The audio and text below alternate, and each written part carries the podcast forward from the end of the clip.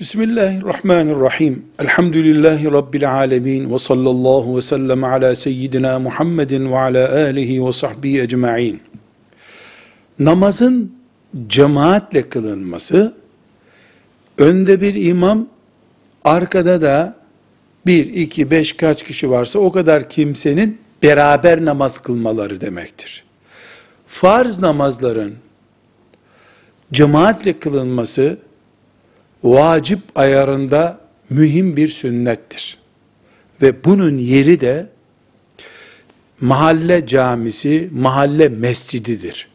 Yani insanlar evlerinden, iş yerlerinden hususi namaz kılmak için çıkıp gittikleri yere mescit ve cami denir. Orada kılınan namazın 25, 26, 27 derece fark sevabı vardır tek kılınan namaza göre. Mescit ve caminin dışında da Müslümanlar cemaat olup namaz kılabilirler. Yine cemaat sevabı kazanırlar.